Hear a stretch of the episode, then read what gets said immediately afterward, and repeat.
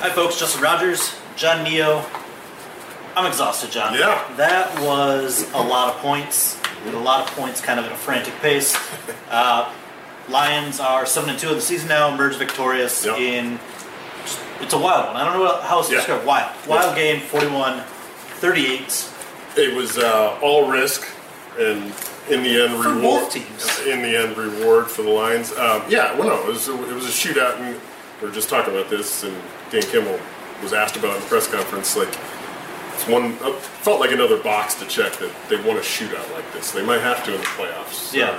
or a Super Bowl, or whatever. But but uh, they hadn't really maybe had one of these. Like, there was a Bears game, a Vikings game, or first couple years, but they lost the game to the to the Seahawks last season. that felt like this a little bit. Very bit. similar, yeah. Um, Especially that. So to, to do this and to do it on the road against a, certainly a, an offense that can really scare teams, Yeah. um, that was impressive. And they had to do it by risking everything. Fourth down, four, five fourth down tries for the Lions. And I think they had come in. I think I saw that they were leading Yeah.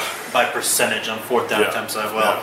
I think they locked that up today. I just, Yeah, I mean, all total, Five. all total, there were eight fourth down attempts, Yeah. and seven of them converted.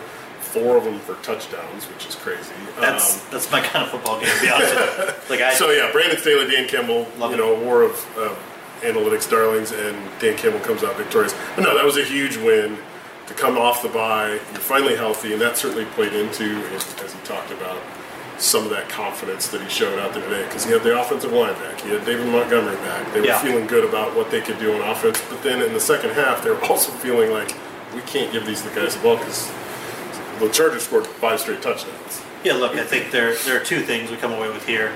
Start with the positive. I, I don't know if the offense has been this No, this healthy was- at any yeah. point. It's always been a revolving Yep. door of somebody out.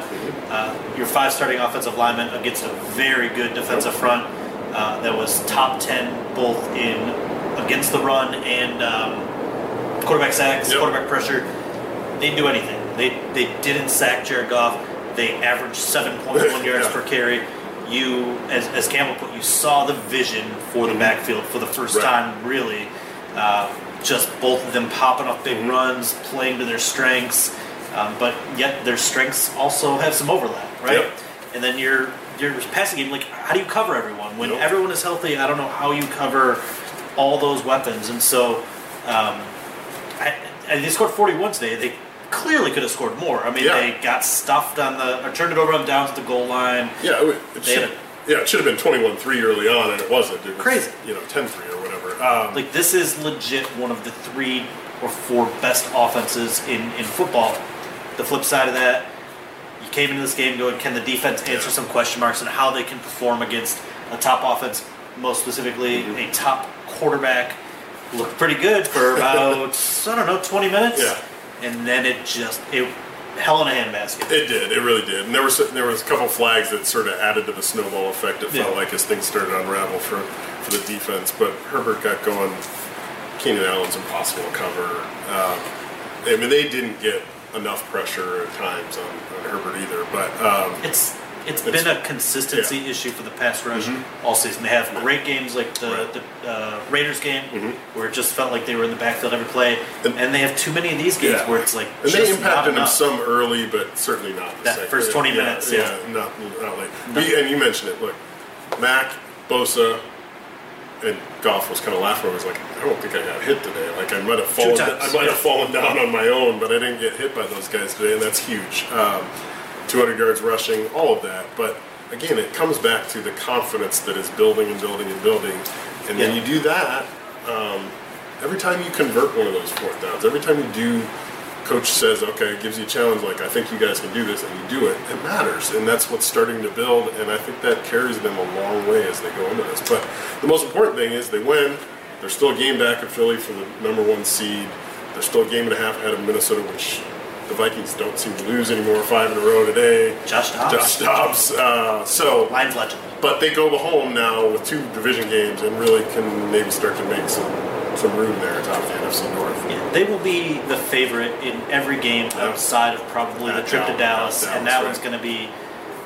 It's going to be close. Yeah. You know, Dallas might be favorite Yeah. Mm-hmm. but, but that's that's where your team is. Like this, we we continue to say 12 wins probably is the bare minimum. 13 is Yeah. looking very realistic, and 13 plus is Yeah. is. I mean, you're four. Yeah, you're realistic. four and one. On, four and one on the road now, and you've beaten, you know, Patrick Mahomes on the road. Now you've beaten Herbert on the road. Yeah. Um, you know, look, this is a team that's capable of just about anything, and they're starting to believe it. I, as we were talking here, I did have a couple fleeting thoughts about the trade deadline, right? Yeah. No Peoples Jones. Still Yeah. haven't seen Yeah. what that adds to the offense, so they can get even more weapons to, to defend. But I think that the people that were vocal about them doing something to help the defense got a little bit. little bolden, yeah. Yeah, I mean they, they were I don't know proven right, but I mean certainly. Yeah, what'd you say, Bolden? You know, based on the results Yeah. here, like right, there's there's still an inconsistency to the pass rush beyond Aidan Hutchinson. Um, there's still some Yeah, no, they're- coverage yeah. concerns. So They're like, they're going to need more out of those some of those Yeah. guys not named Hutchinson on the on the and there was a couple. you see where this off Yeah. off season is heading already. Yeah, for sure. Um, you know, the other thing that matters, I think, Riley Patterson making that kick at the end. Obviously, they didn't show maybe a ton of confidence going forward on every fourth down or whatever. But um, and obviously, the fourth and two from the 26 was is in part because you know maybe don't trust him to make that kick, but he also because he didn't want to give them the ball back No, with it was and 47. left. Yeah, a minute ninety-nine half. percent was that. Yeah. Um, but to make that kick, that's a game-winning kick. Look. 40 yards on the road, know, teammates lifting him up there, that matters. That's huge. Patterson's scouting report, I think, is pretty well established at this point. He is a 50 yard and in, they trust him. Mm-hmm. You know, just they, they do, you know, are they, you know, if it's a 50 yarder, are they going to go for fourth and one? Probably because that's just Dan Campbell's DNA.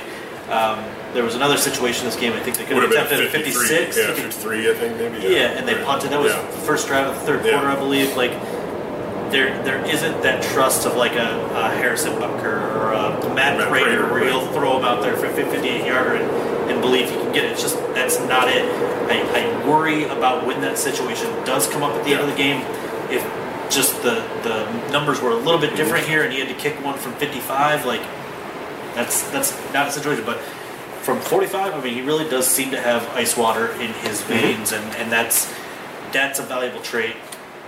I guess you can't wring your hands over too much about the one outlier scenario. Yeah, last thought for me, oh, by the way, there was a Matt Prater jersey sitting in front of us here. I did not see seats. that. Um, there were probably 20,000 plus Lions fans. I think, yeah, that's more underselling it, even. yeah. probably 30,000. I don't know.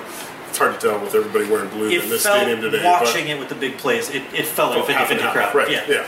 I mean, at one point, the defense is cheering the crowd, the Lions defense, to make noise. Right. Um, but Jared Goff, this was two years ago. He came here with the with the Lions, his first season with the Lions, Mm-hmm. come face his old team and Stafford and everything else. It wasn't it was a different, totally different scenario. He was asked about that today, and I Yeah. thought this was a sort of a I don't know bookend moment for him in terms of the feelings as he's coming off thirty thousand Lions fans cheering or whatever. It was a good moment for him too, and obviously it was another good game for him. Three hundred thirty-three yards. Yeah. The right. battery's dying, Yeah, so that, that is the sign. Yeah, it's time to Uh, go. For John Niyo, Justin Rogers, stick with the Detroit News for all your Lions coverage. It's a long shot. I'm not doing it. That Yes, sure. treacherous.